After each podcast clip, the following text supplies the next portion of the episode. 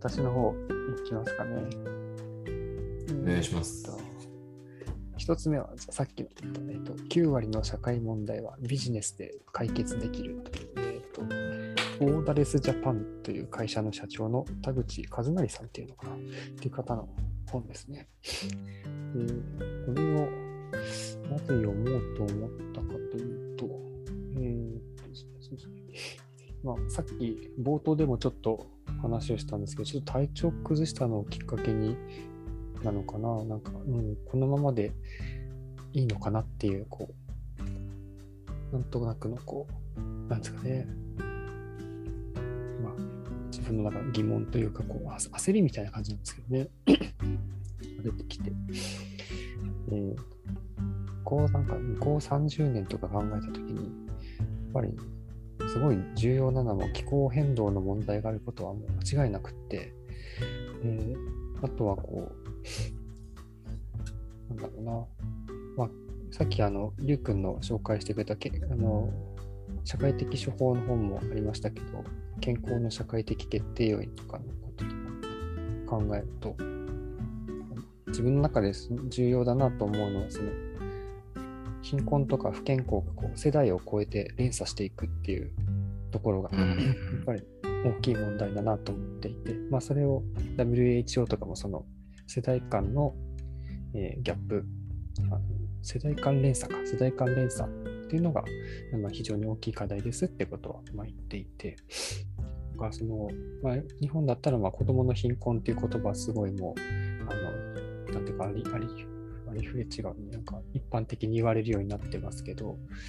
その子どもの貧困と子どもの健康問題っていうところがすごい大きい問題だよなと、まあ、ざくっと思ってですね。でこの子どもの貧困とか子どもの健康問題と、まあ、その子どもたちが大きくなっていく将来のこう気候変動問題っていうところに対して今日常の自分の仕事がどこまでこうそれに関与できてるのかっていうところで言うと、まあ、ほぼほぼあんまり関係ない仕事を、まあ、してるのかなと思う。まあ間接的にはなんか影響はあるのかもしれないけど、うん、あとは ちょっとそれ、うん、あの、まあ、職場の委員会活動とかで、ちょっとそこに携わったりっていうことはあるけれども、まあ、なんかあくまでおまけ的なもので、本業ではないので、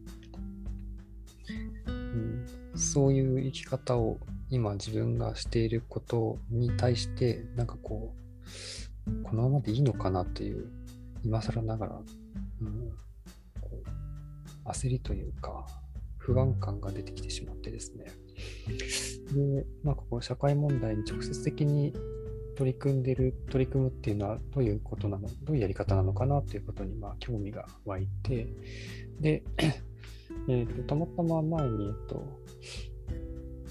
だったかな、あ、の、デパートみたいなところに、ショッピングモールに行ったときに、そこで展示販売してる人たちがいて、で、それが、えっと、パソコンの展示販売だったんですよね。で、見たら、中古パソコンで、で、それを、ま、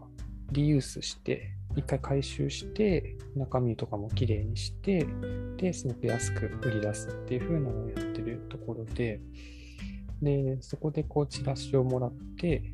まあ、家に帰ってみたら、えっ、と、その、ただ単純にパソコンをリユースしてるだけじゃなくって、そのリユースするときの、その、なんていうんだ、パソコンの整備とかを、えっ、と、難民の人とかを雇用して、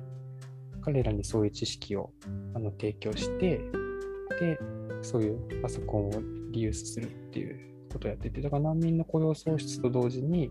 パソコンっていう資源を再利用するっていうことをやってる会社だったんですよね。うんもともとなんかその会社、パソコンを回収してパソコンの中に使われているあのレアメタル、希少金属とかを回収することで、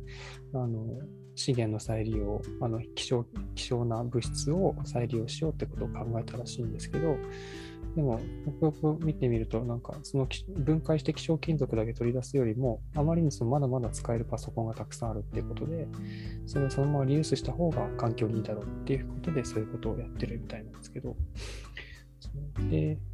それをうちの家族が、えっと、その会社になんかこうインタビューしに行って、で、えー、社長にインタビューし,、まあ、しに行くって言ったのズームでやったんですけどね。なんかあのオファーしたら OK だったとか言ってインタビューしてでそしたらそこの会社は ZERO PC っていう会社なんだけど 0PC っていうのが今、えっと、読んだ本なのボーダレスジャパンっていう会社の中の、えっと、グループグループ会社なんですよね。で、その親、まあ、親会社っていう風な位置づけはしてない、親親と子っていう位置づけはこのグループ自体でしてないんだけど、まあ、大元がこのボーダレスジャパンっていうところで、ですごい、面白いなと思って、興味を持って、まあ、ちょっと本を読んでみたっていうところで、まあ、この会社があの、うんとその社会問題を直接ビジネスとして解決する、えっと、起業家を養成するっていう社会起業家養成講座っていうのをやっていて、実はその講座をちょっとあの、簡単な、えっと、その講座の、なんだろうな、ミニマムバージョンみたいな、お試しバージョンみたいなのを受講したんですけど、その受講する上で、ちょっとこの本を読んだっていう感じですね。前置き長くなっちゃったんですけども、うん、社会起業家というものにちょっと興味を持って読んでみた感じです。で中身的には、その社会起業家、社会問題解決するビジネスマンが行うそのビジネスの特徴とか、そのビジネスの作り方だったりとか、その社会起業家っていうそもそもこのそういう起業家集団を養成する会社なんですよね。そういうあのボーダレスジャパンっていう会社なんですけど、そのその会社がどういう仕組みで成り立ってるかみたいな内容が書いてあるんですけど、非常に面白くてですね。社会起業家が行うこうビジネスの、ビジネスモデルの特徴っていうのは、まあ、文字通りあの社会問題を解決そのものを目的とする会社なんですけど、そもそもその社会問題がどうして存在するかっていうところから始まって、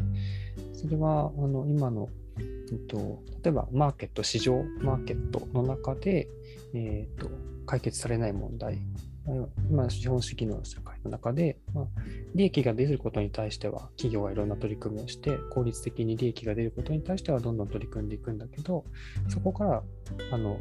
対象外とされて取り残されていることとか、もしくは政治、行政の中でこう効率性、まあ、前にあの理解周平先生のところであの公衆衛生モデルとかの話もあったと思うけれども、もう多くの人に対してこうパワーを持つっていう風な取り組みでバッと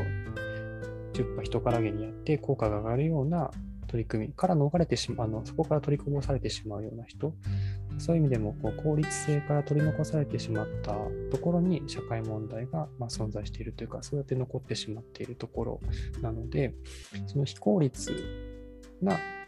問題をそもそも対象とするっていうそういう性質があるんだよっていうことを言っていて、だけど同時にこの、まあ、会社なので利益を上げなくちゃいけないから、非効率なことに、非効率なことを対象としつつ利益を上げるって非常にこう、なんていうのかな、ハードルの高い、ハードモードで取り組むものになるんですよね。だからその分、あの、なんだろう、価格競争とかに乗っていくことはできないので、非常に独自路線であの問題解決モデルを作ってサービスを提供するっていうふうにしないと他の追随を許さないような独自性のあるものを提供していかないといけないということで非常に頭も使うというかそれこそさっきのあのデザイン思考じゃないけどああいう考え方も当然必要になってくるんですけど。で非常にやっぱレベルの高いことやってるなっていうことであとは普通の会社と違うのは、あのまあ、普通は企業だと利益水準請求がもちろん大事になってくるけど、社会企業の場合は、あくまでその自分の会社がうまくいってるかどうかは、社会問題の解決に近づいたのかどうか、社会にどんな影響を与えたのかどうかっていう、ソーシャルインパクトって呼んでるんですけど、そういう指標を設けて、それが、そのインパクトがどう変化したかっていうのが、会社として成功しているのかどうかっていうことになってくる。で、そういう指標を立てながらやりますよみたいなこと書いてある、なるほどなっていうところなんですけどね。だらだら喋ってもあれなんですけども、あの最初にその、えっと、コンセプト作りをするときに、えっと、自分が、えっと、今の社会のどんな現状に対して、どんなことを理想だと思っていて、それに対してどんなリストあの対策を講じていくかっていうことを考えるんですけども、まあ当たり前っちゃ当たり前なんだけど、これさっきのあの、デザイン思考でも最初にユーザーのペインポイントみたいな話があったけど、そこでヒアリングをしていったりとかっていうところで、えっと、現状のの問題がどうなのかっていうの、なんていうのかな、大きい問題として、インタビューみたいな、アンケートみたいな感じで、みんなにブワーってやるっていうよりかは、もう、ここにこうやって困ってる人がいるっていうリアルな一人を、あの、つかみことの方が大事だっていうんですよね。そのリアルな一人を掴んだら、その背景にたくさん同じような人がいるかもしれないってことを考えましょうみたいな感じで、うん。でそうやってなんか今社会にある問題っていうのをリアルに掴んで、でさあその一方で理想とする状態っていうのはどういう状態なのかっていうのを、それもまたこう映像として思い浮かぶぐらいリアルにこういうのが理想の状態っていうのを描きましょうみたいな話があって、でそこに持っていくためにどんな対策が必要かでとは、どんな、それをやろうとしたら、どんなこう制約条件、縛りがあるのかみたいな、まあ、そもそも非常にハードモードなあの問題解決をしようとしてるっていうのはさっき話した通りなんですけど、どんなこう制約条件が実際にあるのかっていうことも考えながら、モデルを作っていく。当たり前っちゃ当たり前なんだけど、なんかその、もう、あのそれこそフレームワークになってるんですよね。考えやすいようになっていて、それをちょっと、実際に自分も、あのじゃあ自分が取り組みたいこととかを、その、あのフレームワークに書き出していってっていうのをやったんですけど、結構やっぱり難しくてですね、あまだまだこう具体的につかめてない問題つかめてないなって。と自分はさっきのあの子供の貧困問題とかからちょっと考え始めたんですけど、うん、結局、まあ、貧困問題そのものもそうなんだけど、自分はやっぱ子供の健康問題に関心があるんだなっていうのを思って、で、子供のその経済的な格差とか、社会経済的な条件の格差によって起こってる問題って何かなっていうのを挙げていくと、うん、幼少期のこう逆境的な体験っていうふうに、まあ、要は分かりやすいのだと虐待を受けたりとか、ネグレクトされたりとかっていうところで、あの心の傷を負ったりとか、愛着をあの与えられなかった、得られなかったっていうところで生じてくる心や体の健康問題が、それがもう、えっと、成人期以降もずっと影響してしまうっていうものがあるんですけども、それそれにこう、関心があるんだなっていうのがこう、勉強しながらこう分かって、きて、じゃあ虐待をじゃあ、虐待というかの、マルトリートメント、あのマルって悪いトリートメント扱い、良くない扱いを受けてると、マルトリートメントに関心があるんだなと思った。ら、じゃあ、それをマルトリートメントは一体どうやったらこう解消できるというか、改善できるのかみたいなことをまたこう調べて調べてみたいなところで、結構、うん、社会問題はすごく難しいなっていうのを 実感しながらそのあのビジネスシートみたいなものをこう書き出したりしてみたんですけど、ね、うん、ちょっと一旦その作業をやってみたのは非常に自分では有益でしたけども、うん、話がちょっとぐちゃぐちゃしちゃったな。この間あのえっ、ー、とネグレクトのこう、まあ、患者さん子供じゃないんですけど患者さんでネグレクトの疑いがある場合に、まあ、どういった、まあ、病院としてどういう対応を、あのー、していくかみたいなこうフローの説明を受けたんですけど、まあ、そもそもこう発見するのが難しいなって思ったのがやっぱ一番あのそういう感想があって、うん。まあ、大人だからまだこう、もしかしたら自分から話してくれるこう相談相手いないんだよねとか、なんかちょっとした発信があってそこからつなげられるパターンはあるのかもしれないなって思ったんですけど、まあ、実際そういう事例があったからそういうふうに思えたんですけど子供ってなんかより発見が難しいんじゃないかなって思ってなんでかっていうと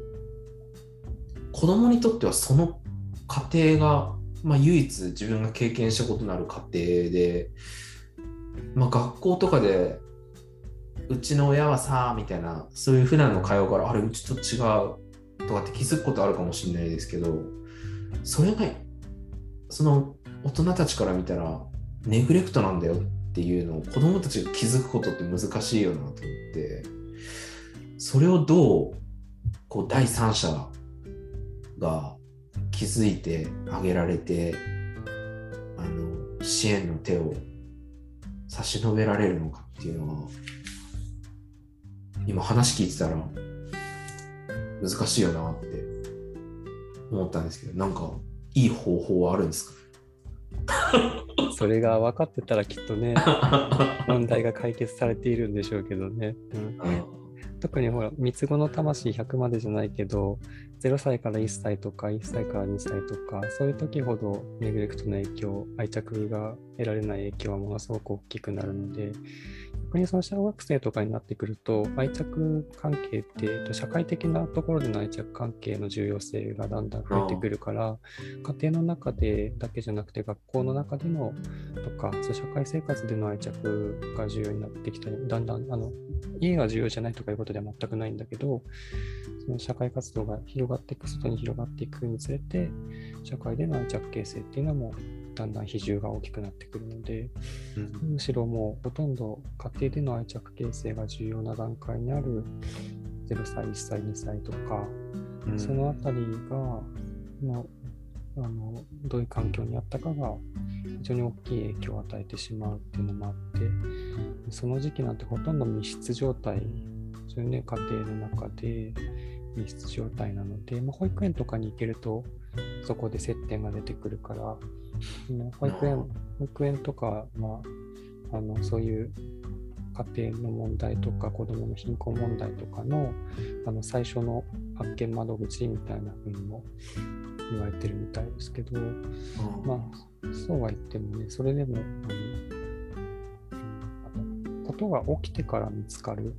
とか、あのもうそもそもあっても見つからないかもしれないけど、ところもあるので、うんまあ、予防まで考えないとですよね。そもそもそういうことが起こらないようになるべくしたいし、あの病気で言うと、一次予防、二次予防、三次予防、そもそも病気にならないようにするのと、病気になった時でも早く見つけられるようにするのと、病気が起こっちゃった後でも社会復帰できるようにっていうふうな、その3つの予防があると思うんですけど、まあ、そういう虐待とマルトリートメントについても、そういう一次予防、二次予防、三次予防とかも考える必要があるよなとか、と思ったり。ねじゃあそれどうやって具体的にやるのかって、あの問題意識持ってやってるあの機関は、それが行政も含めて、あの NPO とかも含めてたくさん存在するけど、今まだ解決されてないっていうのがどうしてなのかって、それが今や今あるサービスでは何が、えっと足りていなくって、どうしてそれが問題が取り残されてしまっているのかってことを考えましょうっていうふうに。だから、その問題自体も調べながら、問題に対して今どんなサービスがあるのかっていうことも調べながら、そうですね、その隙間をどうやって埋めるかってことを考えるみたいな話ですね。だから調べてて勉強になりますけど。で呪術なぎみたいにこうどっかで断ち切ろうと思ってもその原因がその前の世代とかってなっていくとこうつながってるもんだから、そうそうそう。うんなかなかどこにっていうのが難しいですよね。うん、だからそれこそそのマルトリートメントをしている親は自分がマルトリートメントを受けているかのっていう割合がかなり高いので、まずはその親をちゃんとケアしてあげる必要があったりとか、トラウマを持ってあの生活されている可能性があるので、トラウマのケアをまずしていく必要もあったりとか、ところからね。じゃあ2パターンあるってことですか？その自分もそういった対応を受けて育ってきた人がやっちゃう。また自分の子に対しても同じようなことを、まあ、無意識かもしれないですけどしてしまうっていうパターンと自分は愛情育をこう受けて育ってきたんだけれども自分の子に対してはあ無意識かもしれないけどもそれネグレクトみたいな対応をしてしまうってその入り方としては2パターンあるってことなんですね。そうですね、後者の方はどれだけあるのかちょっとわからないんだけれども、前者の方はもう明らかに言われていることなので、それがやっぱ連鎖しちゃうっていうところで、どっかでそれを断ち切らないとだよねっていうのは、すごい強調されてますね。ごめん、ちょっとあの、マルトリートメントの話に話題、フォーカスが移ってしまったけど、うん、本の方に戻ると、面白いのがあのこのボーダレスジャパンっていう会社の仕組みがちょっと面白くってまず一つはそのこの会社もともとそうじゃなかったけど途中から目指してるのが社会起業家を養成するっていうそういう、まあ、教育機関というかになってるんですよね。で会社としてはなんかこう吉本興業をヒントにしたみたいで吉本ってものすごい数の芸人を育てて輩出してるじゃないですかって。昔だったら本当にもう決まった人がいて、のなんていうのか、テレビに出るとかいうのは本当に決まった人しかいなかったけど、吉本でああいう仕組みで芸人養成するっていう養成所を作ったから、芸人になるかどうかは別にしても、ものすごい数のあの芸人が輩出されていて、っていう風になっていて、社会起業家もこれを真似すればいいんだっていう風なことになって、社会起業家を養成する仕組みを作ろうって。で、仮にその養成所に入った上で、社会起業家として自分が起業する必要は必ずしもなくて、そういうマインドを持っていろんな仕事ができれば、あの考え方は共通して立場の違う人と逆に連携が取りやすくなったりっていうところもあるので、ういう意味で人を養成しようっていうことで、社会起業家の養成っていうのをやっていて、うん、で、まあ、あの、短期のセミナーみたいなやつもあるんだけど、実際にそのセミナーも終わった後で、えー、そういう自分のやりたい企業のプランニングとかもしてもらって、それが会社の中でそれ OK よし行こうってなると、最初のスタートアップのお金とかかかる資金とかも1000万とかもドーンと会社が出してくれて、でそのプラン、自分がやりたい事業を進める以外の、やっぱり会社やるってなったらいろんなあの経理とかいろいろお金のこととかあるじゃないですか。そういうものとかは、あの自分の会社の売り上げの、ね、1割だったかな、10%だかなんだかを納めることで、そういうそういうのを全部バックアップしてくれるって方代わりにやってくれるっていうふうな。会社始めて1年目であの例えばめちゃめちゃきあの失敗して200万円1年の売り上げが200万円でしたって言ったら、まあ、1割だから20万円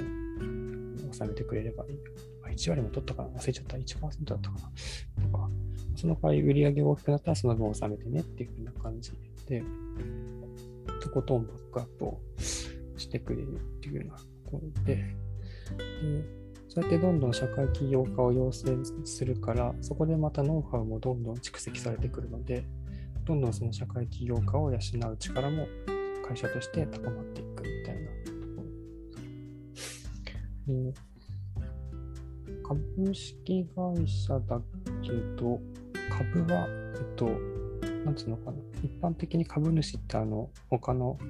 会社以外の人が持つと思うんですけど、基本的にはあのグループ会社で全部株をあの持っていて、よそには出さないんですよね。で、そのかその利益、株価の利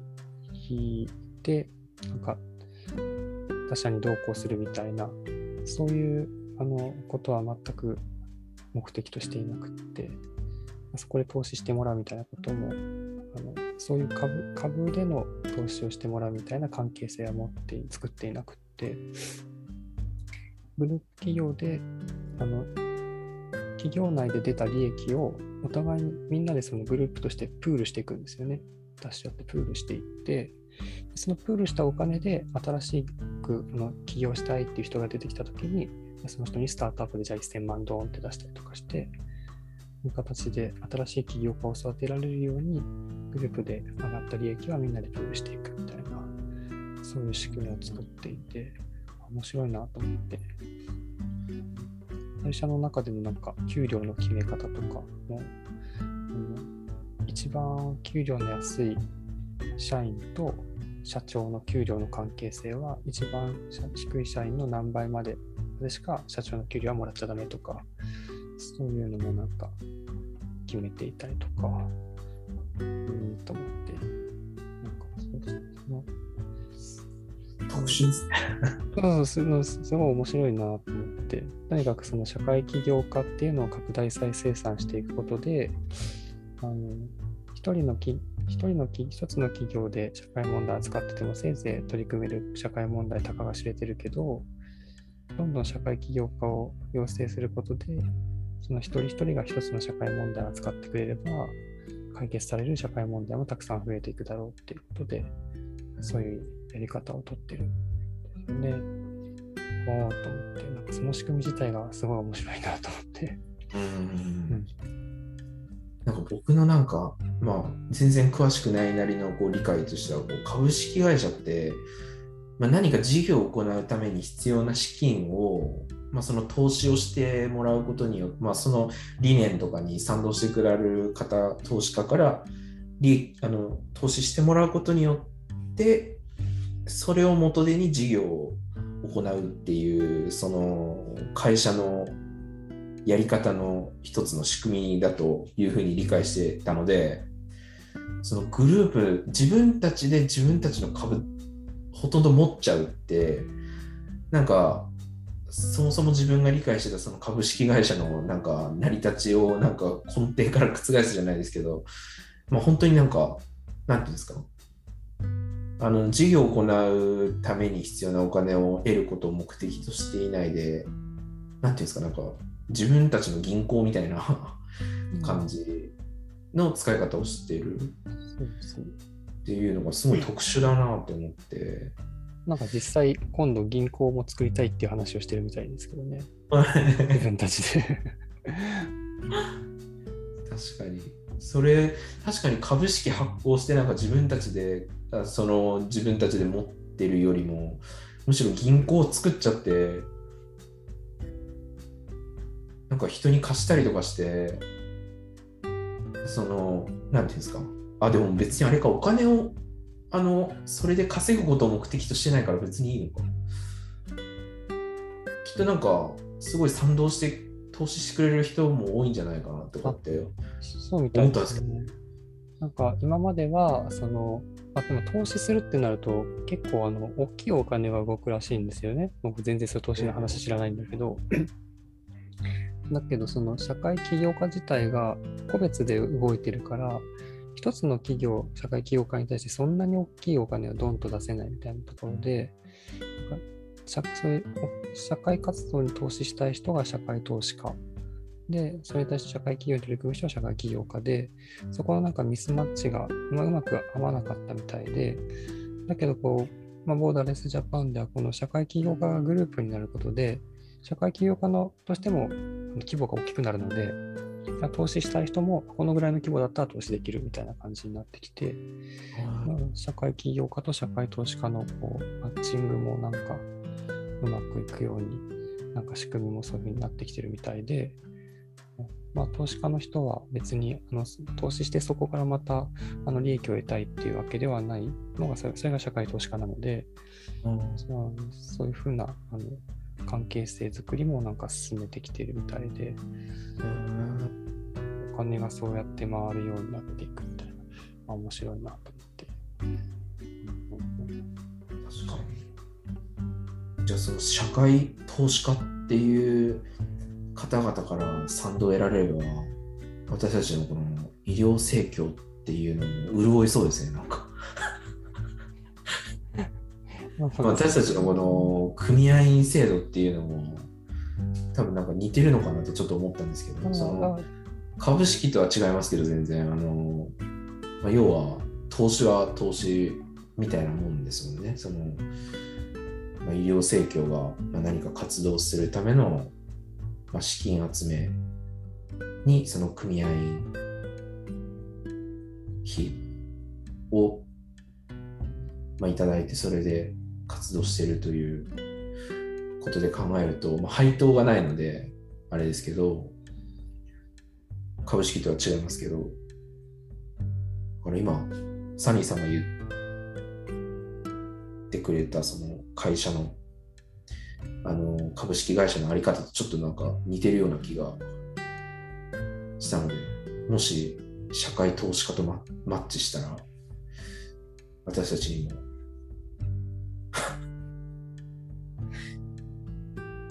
投資していただけないかなと。まあ、それは、あれですよね、組合員になってはい。出してもらうってことですよね。そうですね。そうですね。まあ、なんか自分もなんかこのボーダレスジャパンの話話をし、あの仕組みを知って、今あの、えっと、医療盛況以外にもあの生活協同組合のの組織あの、ほワーカーズコープの法律が何年か前にできて、えーいろんな領域であのこう盛況っていう仕組みで、まあ、事業ができるように法的にちゃんとできて、そのワーカーズコープっていう形式と、このボーダレスジャパンジャパンの仕組みは、こう、なんだろうな、どっちがいいってわけじゃないけど、うん、どういうやり方がより、より、よりいいのかというか、よりブラッシュアップできるのかみたいな、お互いのこう良さみたいなのをとって、っていうのはちょっと気になったりして、ワーカーズコープの場合は今のところ別になんかこう、ボーダレスジャパンみたく養成、養成所みたいなのが あるわけでもおそらく、まあない。お親、なんだろう、全国組織みたいなものはあるけれども、うん。とか、なんかそういう別に、じゃあスタートアップでドーンみたいな支援があるわけでもないと思うし、うん。またその溜まった利益をプールしてお互いにどうこうするみたいな、まあ、これなんかボーダレスジャボーダレスジャパンでは恩送りって言ってるんですけど、恩返うん、恩返しじゃなくて恩送り。うん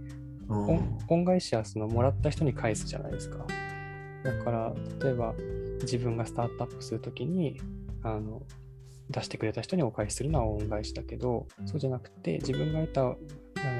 利益を今度次に新しく入ってくる人に送っていくっていう意味で、恩送りって呼んでるんですけど、そういうシステムを作っていて、そういう仕組みは別にワーカズコープでは今のところないのかなとか思ったり、まあそういうそういうあの企業が集団化してるっていうわけじゃないと思うので、うん、ただワカズコープはワーカズコープであの普通の企業とは違って、まあ、うちの説教もそうですけど、別になんか縦の関係性っていうのが基本的にはないというか、みんな組合員として横一列の関係に本一応あって、まあ、その中でまあ役割分担決めなくちゃいけないから、理事長がいたりとかなんたりっていうふうにはなるけど、別に理事長がそれを所有しを独占してるわけでもなんでもないんですよね。で変えられるので、そういう仕組みは、それはそれでなんか、社会のあり方として健全だよなと思ったりとか、うん。誰かが？権力をどんと持ってるわけではないので、で、ということは、えっと、そこにある、なんていうの、建物だったりとか、仕事をするのに必要なものっていうのを別に誰かが所有してるわけじゃないんですよ。みんなで所有してるわけですよね。原理的に言えば、えっと、組合員全員が所有だから、その病院で働いてる職員だけじゃなくて、地域の人も一応一緒に所有してることになるし、うん。なんか地域の公共財産みたいな感じになってきて、うん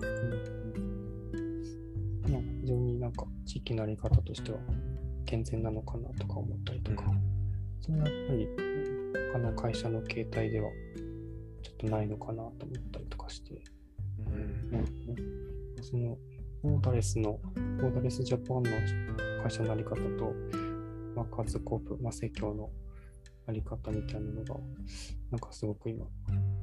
面白いなと思って、うんうん、いいとこ取りできるようなやり方があればいいのにな、みたいな。結構若い方たちも多いんですかね、そういうあの起業家のめちゃくちゃ方たち。、めちゃくちゃ若いですね。多分、だって、この社長の人も40代前半とかなんですかね。へすごい若いですよ。あの起業家にも実際あの、あの、起業してやってる方とかの話も聞かせてもらったけど、20代とかえ。へでえ。若いですね。めちゃくちゃ。うんうん、すごいですね。逆にその社会投資家って言われてる方たちっていうのは大体どのぐらいの年齢層の方なんですかね？もうわかんない。社会投資家については全然よくわかりません。なんかあの、よく最近はあの、僕あの訪問リハビリとかやってるんで、そうあの組合員さんとかから、まあ、たまに話を聞いたりとかすると、まあ、要は新聞を手分けしてみんなで配ってくれてるわけですね、各地域。大変なんですって、配り手が少なくて。で、昔は、あの仲間増やしとかっていうのがもう結構勢いよくて、あのもうあの人が近くに来るとすぐに誘われるから逃げろみたいな、なんかそういうくらいあの活発だったそうなんですけど、まあ、やっぱ皆さんこう、だんだんとこう年を重ねるにつれて、若い方たちがこう、少なくなってきたので大変なんですって配るのが。でなんかそのそうなんですよ。だから僕があの言ってるところも配ってくださってるんですけどあの配りたいって言ってくださるのも本当にありがたい限りなんですけど危ないんですよね。あの砂利道とか通んなきゃいけなくて、ほんで、すごく小柄なのにポストの位置もすごい高くて、こう、背伸び、下手したら背伸びしなきゃ入んないようなところだったりとかして、あ、このままバランス崩して後ろに倒れたらどうしようとか、そういうギリギリの中でこう、協力してやっていただいてるのを見聞きしてると、どうにかもっと若い人たちをこの仲間に増やせないもんかなっていうのはでも多分ここ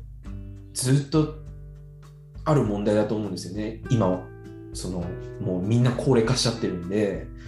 そこの間の世代がズボッといないからだからもう長年の課題だと思うんですけど若い世代の仲間増やしをどうやったらできるのかなっていうのはあの前に思ったことがあって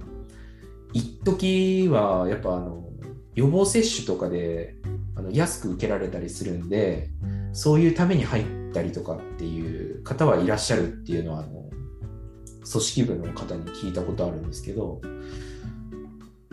ぱりその活動っていうところまであのしてくださる方っていうのがやっぱ少ないみたいで逆に今やってくださってるそのもう年齢で言ったら70代とか80代とかの方がどうしてそんなにこう積極的にやってくださってるのっていうのが聞けたらなんか若い人たちを巻き込む参考になるのかなとか思ったしでも今の時代のあり方とかもあると思うんであの共働きであのそんな協力してるような時間がないとか共働きなのに子育てもしなきゃいけなくてとかそういうのに時間がないとかっていうのもあるから今の時代だからこそできるなんか協力の仕方とかもしかしたらあるのかなとか思ったりしたことがあって今話聞いてたらそれを思い出したんですけど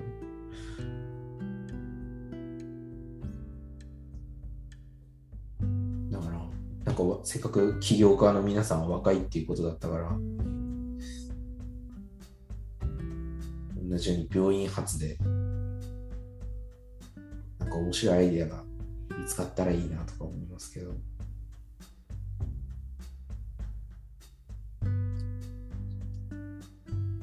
起業するんですか？私が？はい。ま あ、なんか、その仕事、起業かどうかは何にしても、その、なんだろう。要は自分が取り組みたい課題があったときに、どういうほ取り組み方の方法があるのかっていうことは、なんかこう選択肢を増やしておきたいなと思って。なあ。あそうそう。で、なんか別に起業、でも一旦この、なんだろうな、社会起業家っていうものがあると分かったら、一旦自分が起業、このやり方で起業するとしたらどうやってやるかなっていうふうな頭にこう入り込んでいかないと、なんだ、このやり方が、なんだろう、どういう特徴があるかとかが自分の場合あんまりこう入ってこないんですよね。リアルに考えられないから、あ一回その起業するつもりで、これをちょっと本読んでみるみたいな。で、受講してみるみたいな感じで、ちょっと勉強させてもらってましたけどね。そうすると、なんだろう、まあ、さっきの、じゃあ、ワーカーズコープとの違いは何だろうみたいな、そういうこととかも、なんか、よりこう突っ込んで考えていくことで、あの、新しい疑問が湧いてきたりとか、逆にじゃあ今やってる枠組みでできることはないのかなみたいなことをあ思えたりとかっていうのもあるので、そうですね。そんな感じでちょっと興味を持ってますね。うん、これをなんか読んで、読んでというか今回受講して、あの結構しっくりしたのは、えっと、自分たちの仕事だと、あの、えー、と病院に来る人だけじゃなくって地域の人たちの健康づくりをどうするかみたいなことも、まあ、あるじゃないですか。で今までって結構その公衆衛生モデルっていうか、うんとそのいわゆる地域への介入をしましょうみたいになった時にじゃあ地域にはどういう課題があるかをまず地域診断をしましょうみたいな感じになって、うん、じゃあどういう人口構成でとか地理的にはどういうところでとかどんな産業があってみたいなすごいでかい話から入っていってで、まあ、その特徴は大事なんですけどでじゃああのその中で優先順位は何かねみたいなことをつけていってみたいになった時になんだろう結局うまく取り組めないことが結構あってっていうのはその元にしてる情報とかが結構公衆衛生的その行政のデータだったりとかいうのでまあもちろんそれはあのどんなやり方にしても参考にはするんですけど結局じゃ取り組もうってした時に一つのその病院だったり診療所だったりとかもしくは一人の職員だったりとかっていうところでやれることがすごい限られてしまってそこから出発してどうやって広げられるかっていうのがなんかうまくなんか自分の中ではつなげられなかったんですよね。でまあ、やってるモデルはあるけど結局そうやってなんか保健師さんとかだったりとか保健所の医者だったりとかなんかもしくはそういうあのもう村に一つしかない診療所でやってるみたいなだからほぼほぼほぼその公的な役割を果たして地域に介入しているみたいなところだったりとかっていうところのがなんとなくあの多いような気がして。でなんかこの社会起業家の今回のこれ見て思ったのはなんか別になんだろう今どんな課題が世の中にあって一般的にどういう優先順位があるのかとか全然関係ないんですよね。もうあくまで自分が取り組みたいか社会問題が何なのかっていうところが重要で、うん、あのこれあのセミナーを受けた時にもなんかいろんなディスカッションがあったんだけどあの社会問題も世の中いっぱいあるけどでどれも重要だと。例えばさっきの子どもの貧困の問題もあれば環境問題もあってっていう中で一体じゃあどういうふうに取り組んだらいいのかっていうところで悩みますっていうふうなあの質問がどう、やってそれを優先順位つけますかねみたいな質問があったときに、いや、そんなの簡単だよみたいな感じで講師の人は言ってて、じゃあ質問ですと。あなたは1年後に確実に死にますと。やり残したくないこと、今取り組みたいことは何ですか？って言われて で、一つポット出して、それを今やりなさいみたいな。あなたが起業するんだったらそれがテーマですみたいな。でもそのぐらいなんかこう、もう主観というか、自分の中で、まあ、主観ってちょっと語弊があるかもしれないけど、自分の中での大事なことであって、たくさんある問題を一般的に優先順位つける必要は全くない。ですね。それでなんかこう、自分たちの仕事の中では結構リンクするところが感じたりして、まあ、一人一人の患者さんとかと出会った時に、まあ、すごい大きい影響を受ける出来事ってあるじゃないですか。うん、一人一人の中で。で、それが大きい、大きい影響を受けた時に、この、このことを何とかしたいなと思った時に、それとことんじゃあどうしてその人この人がそういう状況になるのかってその一人にフォーカスを当てて掘り下げていって本当にこれは大事な問題だなと思った時におそらくその人だけっていうことはないんですね。その同じ問題を抱えている人が、うん、程度の差はあれグラデーションがこうあるけれども似たような問題で困っている人がおそらくいてでそれはあのそこからさそこから出発して統計のデータとか見てみるとあこういう人もいるよねこういう人もいるよね実はこの人は氷山の一角でズーンと見えてるからあの一人に見えるかもしれないけど地域の中にはきっとこういう課題を持ってる人がいるよねみたいなことになってきて、ま、その氷山の一角の一番飛び出てる人っていうのをとことんこう見ていく。どうしてこういうことになってるのかどんな困難を抱えてるのかっていうふうなところを見ていてそこから出発してその問題に取り組むっていうふうにも決めちゃうっていうやり方が結構なんか自分たちの立場からやってる仕事からすると別に最初から地域全体見てる仕事じゃないので一人一人とあくまで関わっている仕事だから